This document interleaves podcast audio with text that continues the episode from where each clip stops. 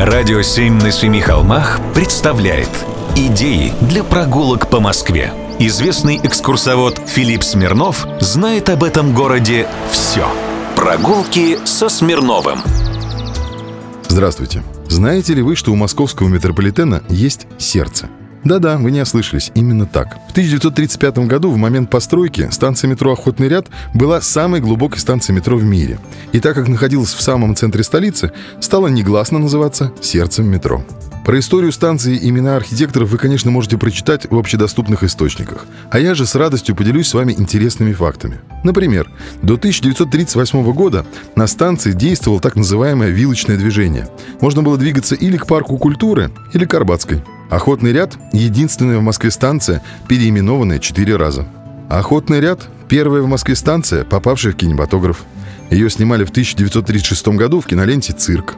А еще, когда ее только открыли, она была самой большой станцией глубокого заложения в мире – при строительстве станции применялся так называемый немецкий метод, когда сначала делаются стенки, а уже потом свод. Но вот с немалыми проблемами столкнулись строители при сооружении наземных вестибюлей станции.